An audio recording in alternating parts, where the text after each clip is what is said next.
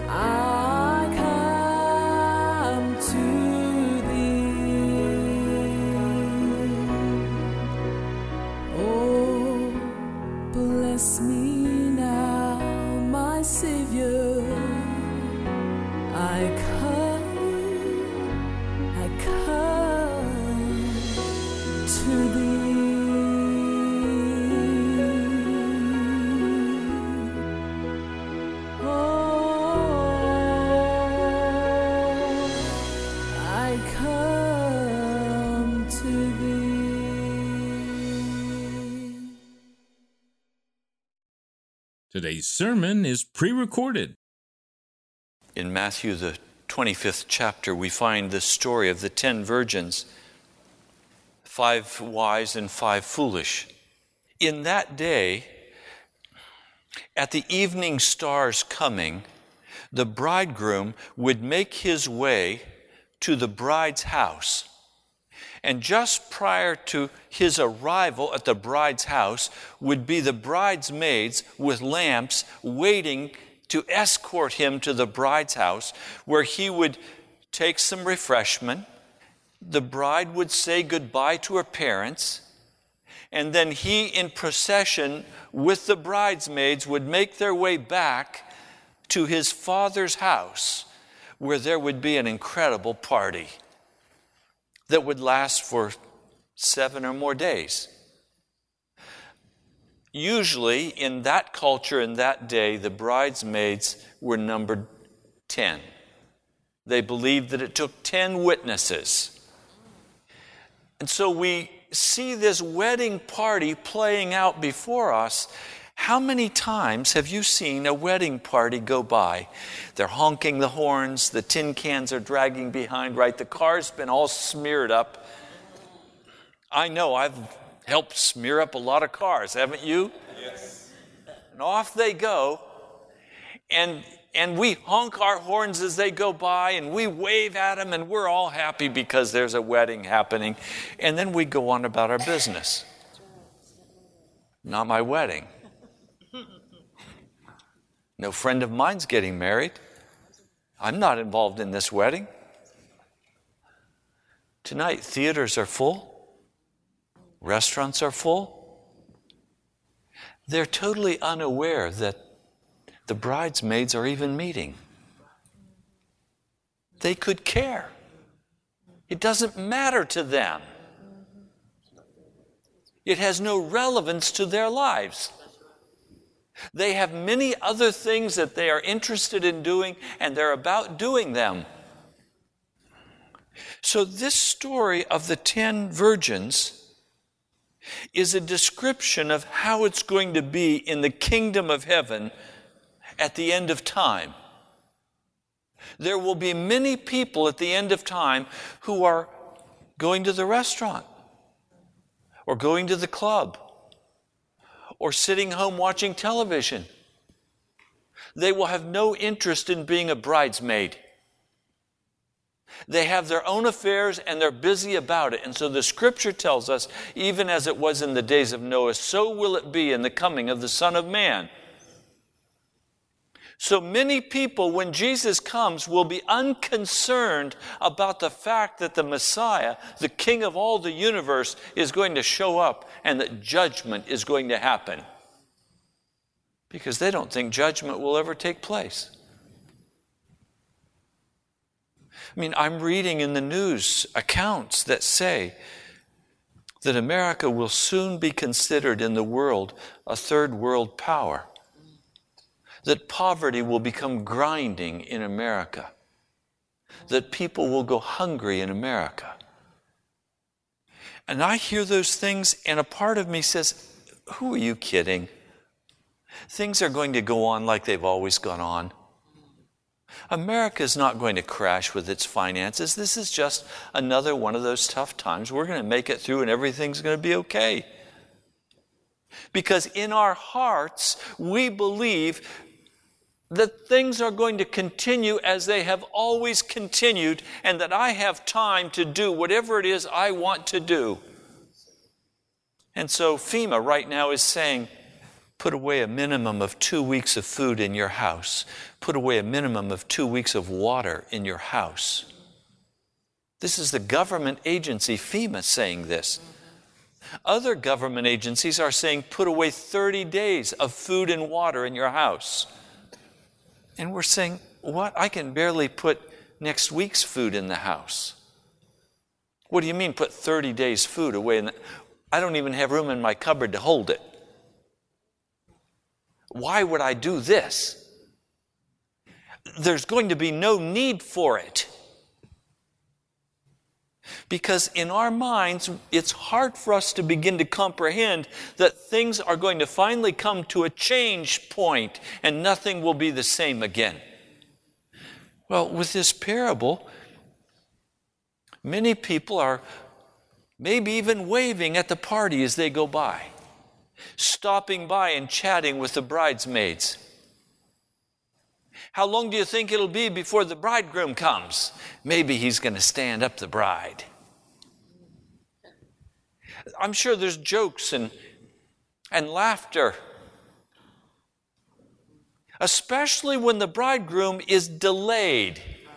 He's supposed to show at the first star, the evening star. The evening star came and he didn't show. They continue to wait. They have to wait until midnight. He's a good three or four hours late. I'm sure they were the butt of many jokes. But the bridegrooms are there, and it says that five of them were foolish. And the word foolish, translated in the Greek, literally means careless. Does not make necessary preparation, thinks it unnecessary. Foolish. Then there were five wise. A wise, the word is literally translated prudent. A person who makes arrangements ahead of time to take care of what is necessary. So we have half of the bridesmaids who make no preparation, and half who make preparation. So we could split it right down the middle. Which side would you be on? The five foolish or the five wise? And it caused me to begin to back up and say, okay, what preparation am I making? And how do I begin to make that preparation? For the judgment day that is coming. You see, the context of this parable is Matthew 24, which is the description that Jesus gives of the end time events. His disciples have asked, When is this going to all happen? What is going to be the sign of your coming? So, this is in the context of the last day. Finally, at, at the hour passing, they all get sleepy and they all doze off. And you know what? There's no indication in, in Scripture that that was a sin. It's not a sin to doze off while you're waiting for somebody. The question is have you made the preparation necessary to meet with the bridegroom? And yes, after you've made that preparation, you may enter more deeply into rest. The problem is when you enter into the rest and you've made no preparation. Now, I've, in my background, been taught that the oil represented by the lamp was the Holy Spirit. But I was curious to see what some other great men of God believed. John Wesley believed that the oil was faith working by love. Adam Clarke, the great commentator of Scripture, believes that this is faith working by love. So let's look at it, if you would, in that context now. At midnight, the cry rang out, Here's the bridegroom, come out to meet him. This is Matthew 25, Verse 7 Then all the virgins woke up and trimmed their lamps. The foolish ones said to the wise, Give us some of your oil, our lamps are going out. No, they replied, There may not be enough for both us and you. Instead, go to those who sell oil and buy some for yourselves. But while they were on their way to buy the oil, the bridegroom arrived. The virgins who were ready went in with him to the wedding banquet, and the door was shut. So, if we take Wesley's understanding of this scripture, that that oil in the lamp is faith working by love, that means that five of the foolish virgins had only a public pretense of religion. They had a sentimental attachment to the marriage. There was a part of the wedding that captured their interest enough that they didn't go to the theater that night, but instead dressed in nice clothing and said, I'll go along. But there was no faith working by love in their heart. So that raises the question of what is faith? What is faith?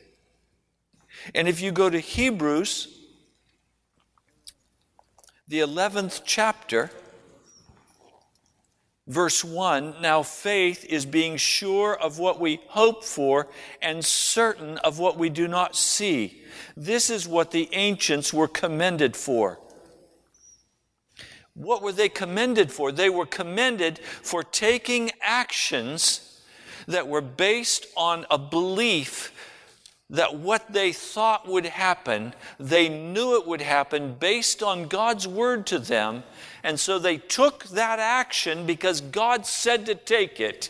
And they believed that what God had said was going to take place.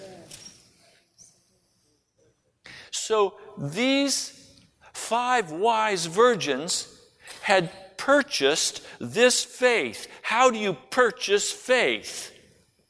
You purchase faith by stepping out in obedience and risking everything on the Word of God. And you do that enough times until finally your confidence is growing and you know there is a resolve in your heart that you know that what God has said is true and you can trust it. The five foolish, on the other hand, had never tested God to see whether his word was true or not. They had never risked themselves to obey God regardless of the price. They had always said, let's take the easy way out. When I see it, I'll believe it. So they had never been willing to risk themselves so anger rises up in your heart. Will you take a faith stand that Almighty God has the power by the blood to break that anger from your heart? And you are going to claim by faith that that anger is dealt with and that it will no longer rise in your heart. And then you're going to step out on that and say, Okay, Lord, no matter what happens, I'm going to lift my hands up to you and surrender instead of getting angry and trying to manage it myself. Faith is built as we step out in obedience, regardless of what the costs might be to us personally. And we say, okay, I'm going to put my weight down on what God has said. And if I sink, I sink. If I'm made a fool of, I'm made a fool of. I'm not going to back off what God has said to me.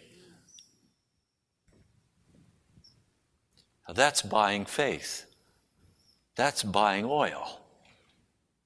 And what happens in this process is that a foundation is built in our inner soul that can withstand any tempest. This last week, there's a phone call from the secretary of this church. And she says, this is your last Wednesday night in the sanctuary. You're having to go back to Thursday night because the lady who requested this change has changed her mind, and you're now being shifted back.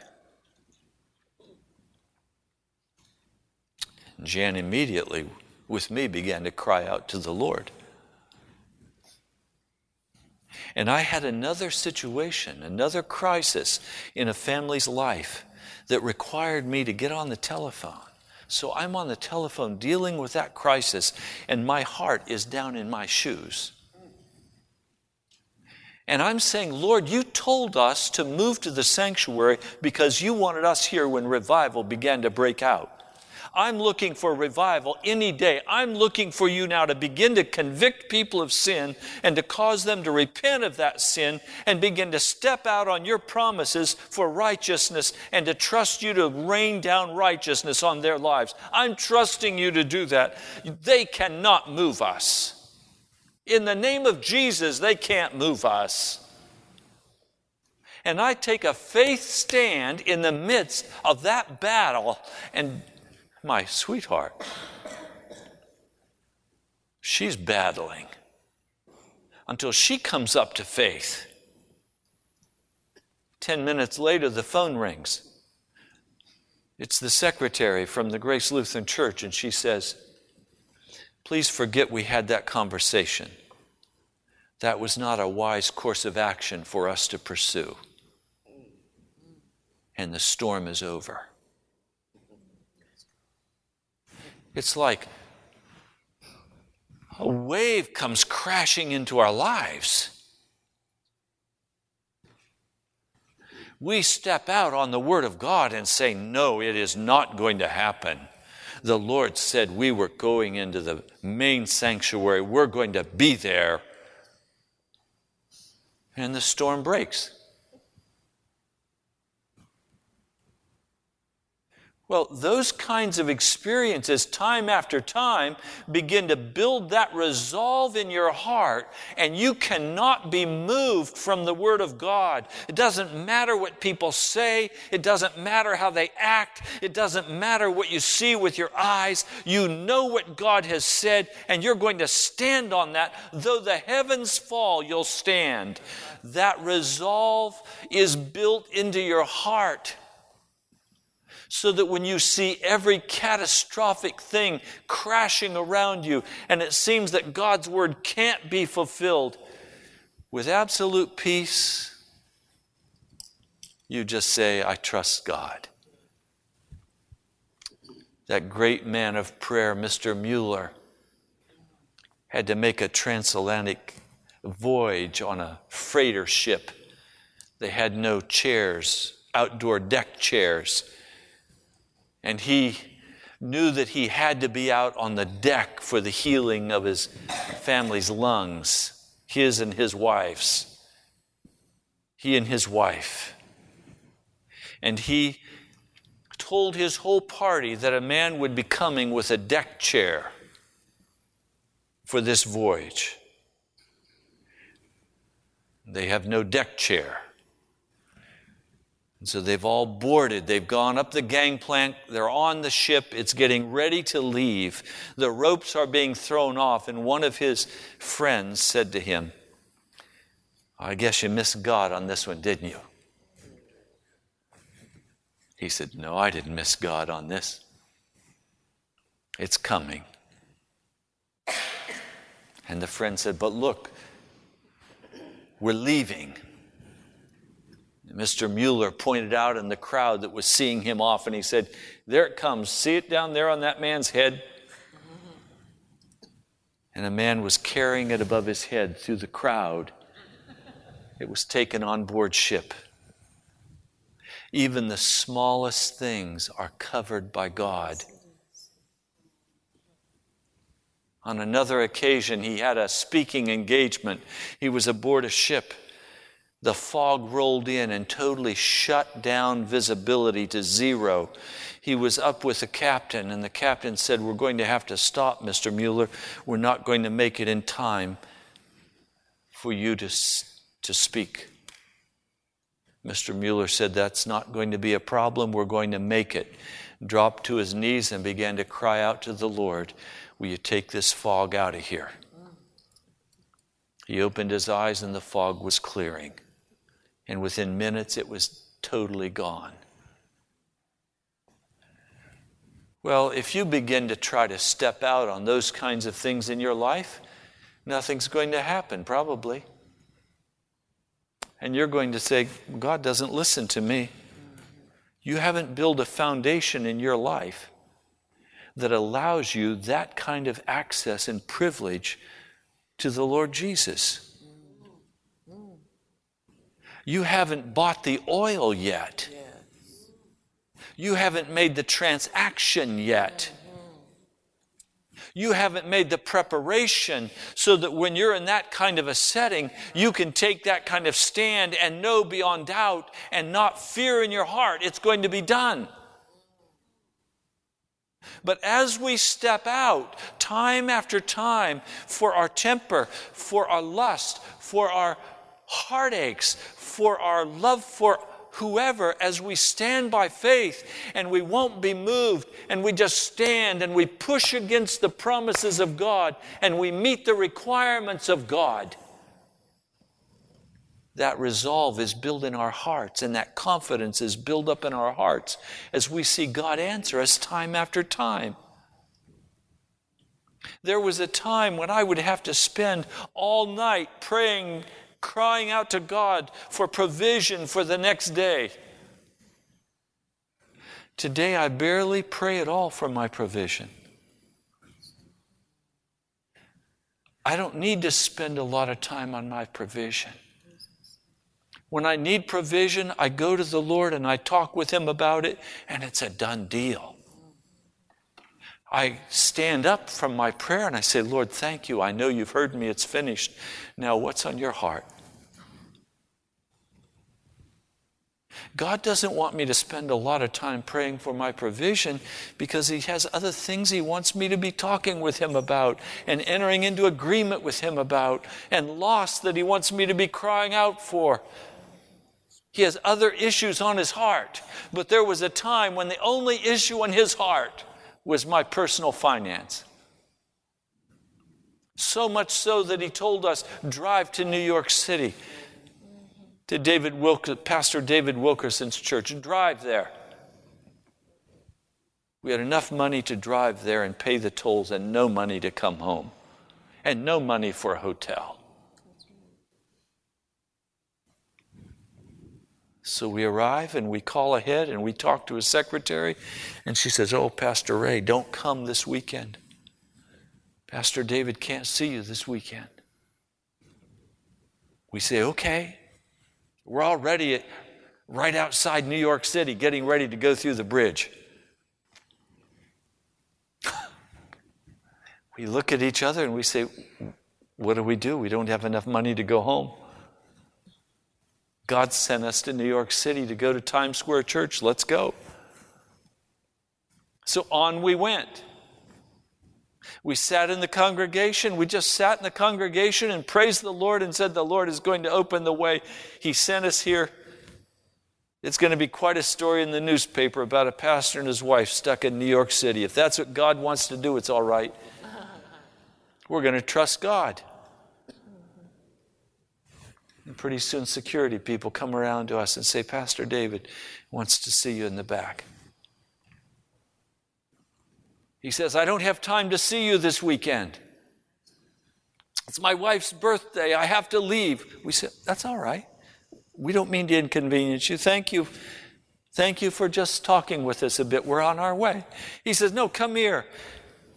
Reaches out his hand, and in his hand he has a wad of bills, and he says, Go get a hotel. Go get a hotel. See me tomorrow morning in my office.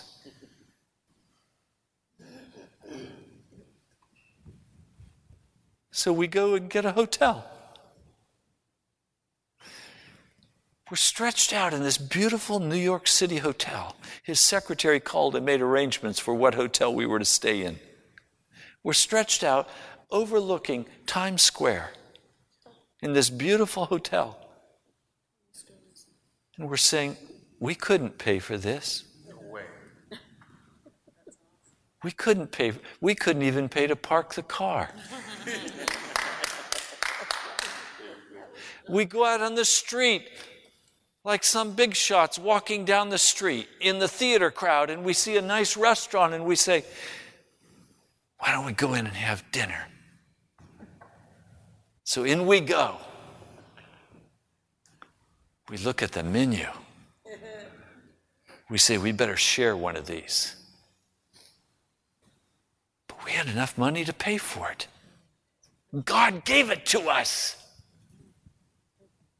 The next morning, we get up, we read our scriptures, we're praying, we're praising Him. We've just stayed all night in a swank hotel, Times Square.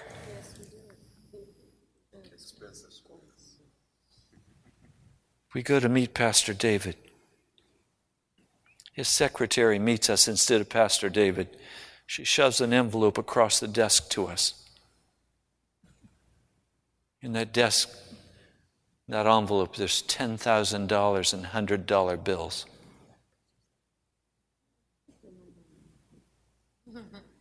And she said, Pastor David couldn't be here. But he said, This is your responsibility, not his. Use it the way God tells you. And just then, Pastor David comes bursting into the office. Oh, I'm so glad you're still here. I couldn't leave and not see you all. I had to make sure you were taken care of. Now, this money belongs to God. You use it the way He tells you. I don't want to hear about it.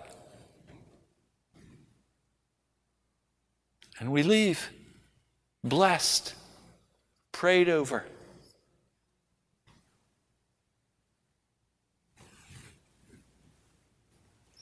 We take the money, we pay our way back, and all the rest we put in the briefcase and put in the trunk of our car. We're in a hotel, remember, back here in Woodbridge that we can't pay for.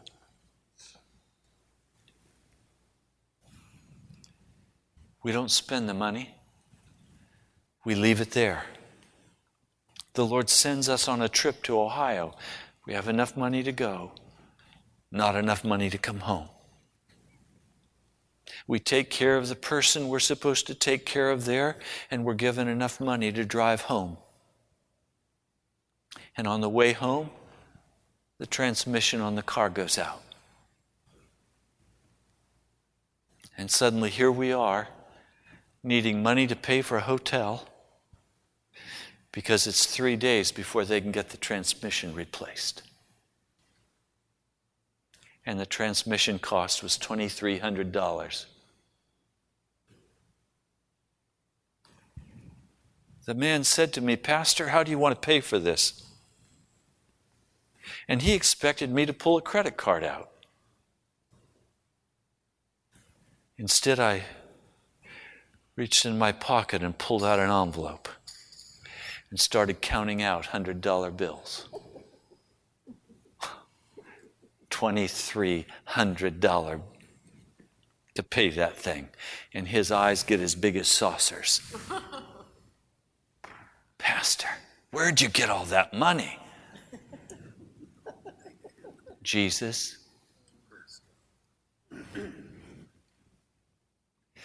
Do you recognize we did not have to spend one minute praying for the money for the transmission? It had been provided. Another intercession had taken care of a problem that was coming down the pike that we didn't even know about yet. Well, after you've walked through this enough times, a, a strength, a, a muscular strength begins to come into your soul and into your heart that says, I know that I know that I know I can trust my Lord and my Savior. He is faithful.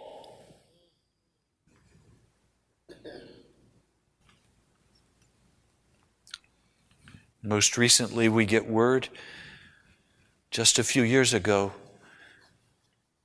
we have to move from the house we're in. We have 30 days. What are we going to do? The Lord won't let us go look for a place. But He sends a Muslim family that we're friends with and have been witnessing to. And they say, We know the place. Come, we'll show you. And they take us to where we are now. 15 days later, we were in it. And in the process, I step down a step and fall and break my left ankle. And everybody says to me, Pastor, you've got to go to the hospital. I mean, it's swelling up, it's huge, it's black and blue, it's sore, I can't step on it. I mean, I'm in agony. Everybody's saying, Get to the doctor, go to the hospital. And I'm saying, Are you kidding? A doctor didn't get me this house. A doctor didn't provide for me all that I have. I'm going to ask Jesus. And Jesus said to me, Go sit in the prayer room and put your leg up, and I'll heal it. So I sat in that prayer closet with my leg up, week after week after week, reading the scripture, praying, waiting on God's word to be fulfilled to me.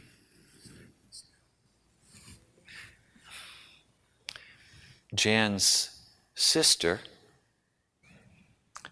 knows a doctor that's very good friends with us.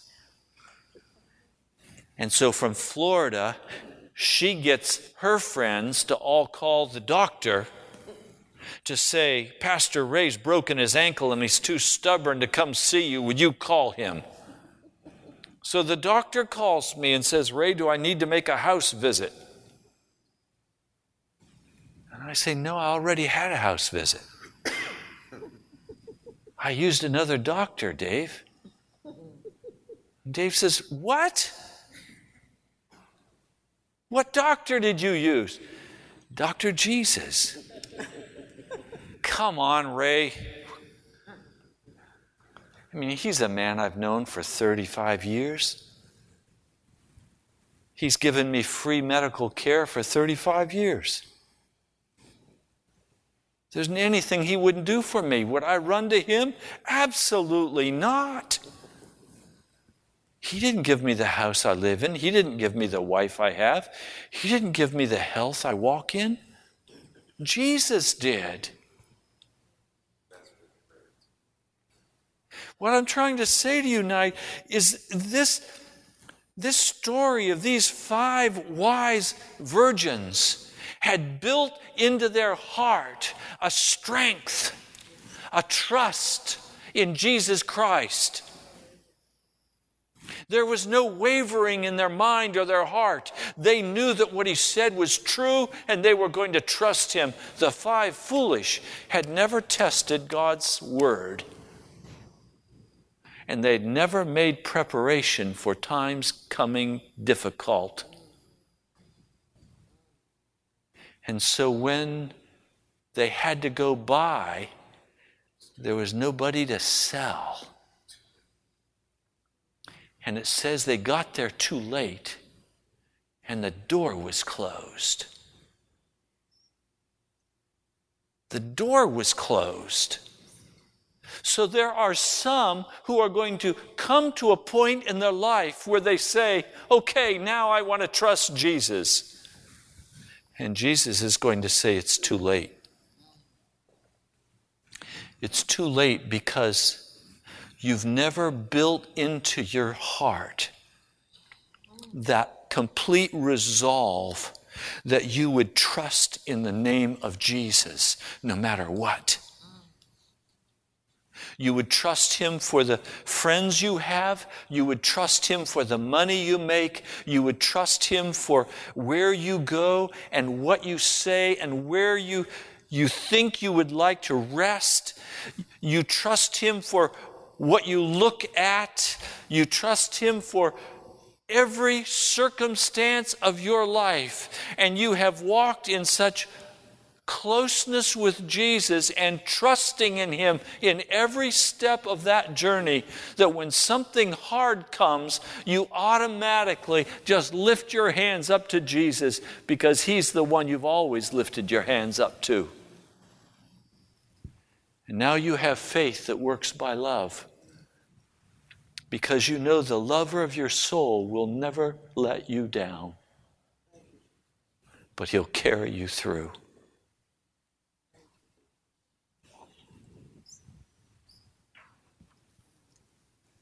Now, the last part of this story is the most tragic part. Verse 11 Later the others also came. Sir, sir. I mean, they're coming now with real respect. Does it remind you of another story in the scripture? Esau came to his father and said, Bless me, bless me. And when his father said, I've already blessed your brother, well, didn't you save a blessing for me? Yes, you're going to live in the driest parts of the desert.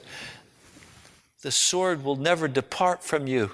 You're not going to have fine wine. You'll always be short of grain. He begins to weep and say, Bless me, bless me, bless me and there's no blessing for him. What I want you to catch is this timeline.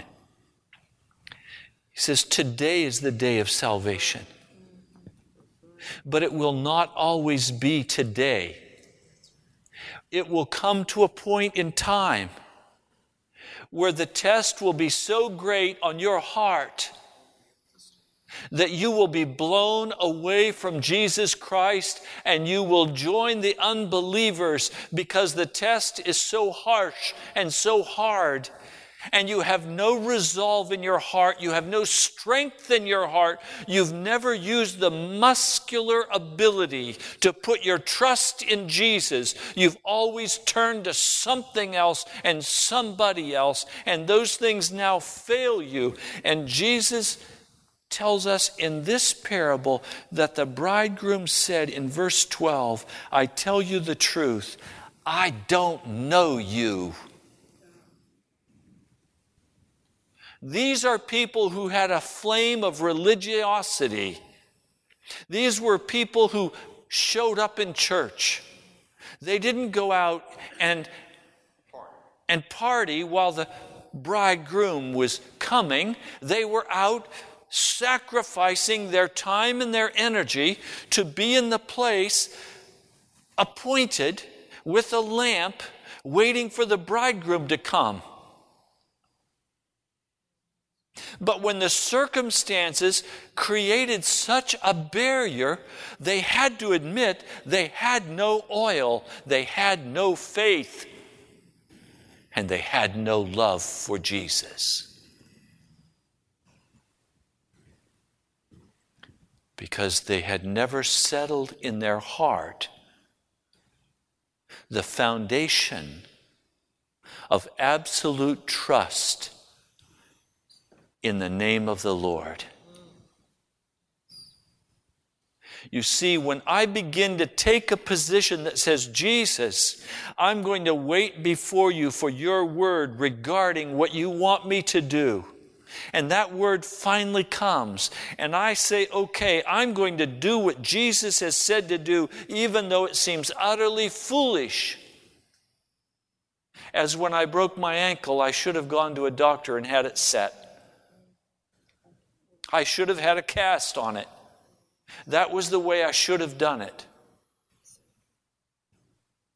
But I didn't because I was putting my trust in Jesus. Now, do you think that Jesus could turn away from one of his children who is saying, My ankle is broken and I'm waiting on you, Jesus? You've told me to sit in this prayer closet and wait upon you. I'm going to wait upon you. Do you think he would not know my heart? Could you imagine that he would have that little love for one of his children? if he even knows when the sparrow falls to the ground, do you think Jesus wouldn't know me as I sit before him and wait upon him and, and I'm weeping because this thing is so sore and it hurts so much. And I'm saying, Jesus, I won't even take an aspirin for this thing because I'm trusting in you and my pain will drive me to you. Do you think he didn't know my heart? It would have been impossible for Jesus to say to me, I tell you the truth, I don't know you. He knew me because I was waiting on him. I was trusting him. He could not turn aside from me because my confidence was in him. My resolve was in him. I wasn't going to be moved. And all those times with finances and all those times with the church being moved here and there and all the times when, when people have gotten angry at the straight word and they've left and they've said, I'm not coming back. And, and I've gone into my prayer closet and I've wept before the Lord and I've laid on my face and I've said, Oh God, I'm sorry. I must not have been a an adequate pastor. I didn't meet their heart's cry. God, forgive me. Do you think he could not know my heart? You can't deal with the God of heaven in this manner and not have him know your heart. But if you have a problem come and you say, okay, I can take care of that over here. I've got a problem, I can fix it with some overtime. I've got a problem here. I can handle that with a banknote. Or I've, I need a car. I can schmooze somebody. Then uh, the Lord doesn't know me. I never went to him. I never cried out to him. I never waited on him. I never trusted him. And so when that circumstance comes into my life where the bridegroom has waited and it's in the depths of the night and I'm all out of all confidence and I'm I'm empty. The Lord's going to say, I don't even know you. The door's shut, it's too late. You can't come in here. This is only for those who I know. These are for those who have put their trust in me. The party is for those who celebrate my love and my goodness.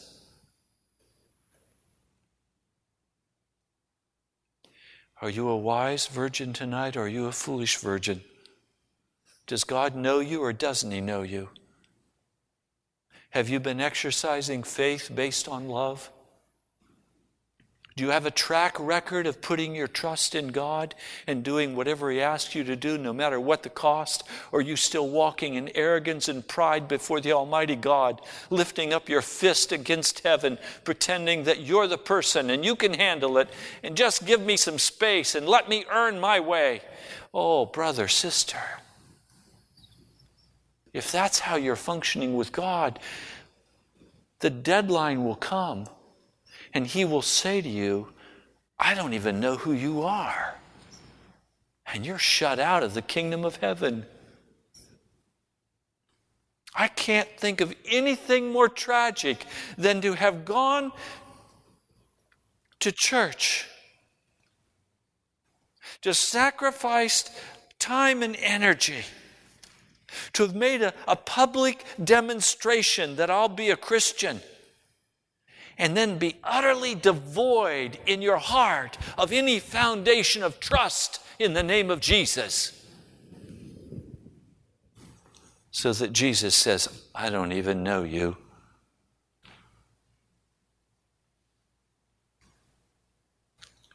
Where are you tonight? Are any of you here tonight foolish virgins? And tonight you want to buy the oil of faith and love. And you want to begin to walk in a manner that's going to cause the Lord to say, I know you. You're my beloved. Lord, plant that foundation tonight in our hearts.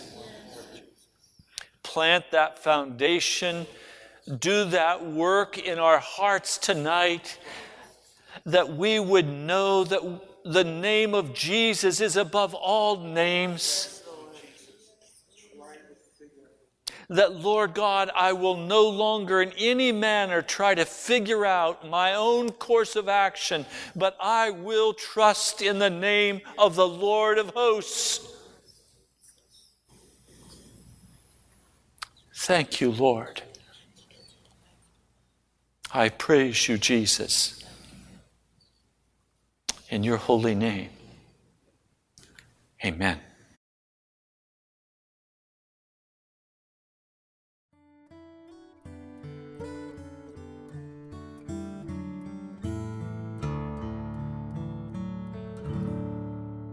When we walk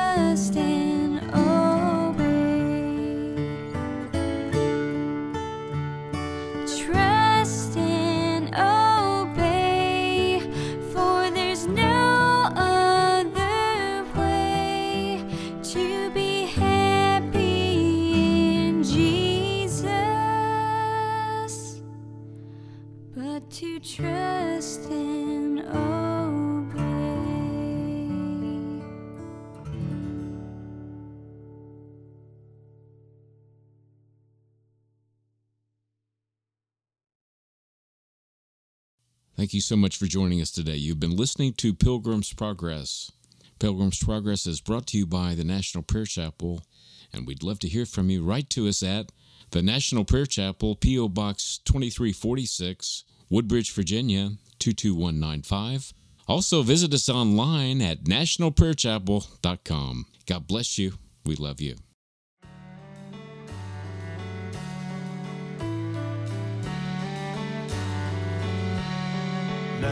Unto him who is able to keep you from falling and to present you blameless before the presence of his glory with great joy. With great joy. Now unto him who is able to keep you from falling and to present you blameless before the presence of his glory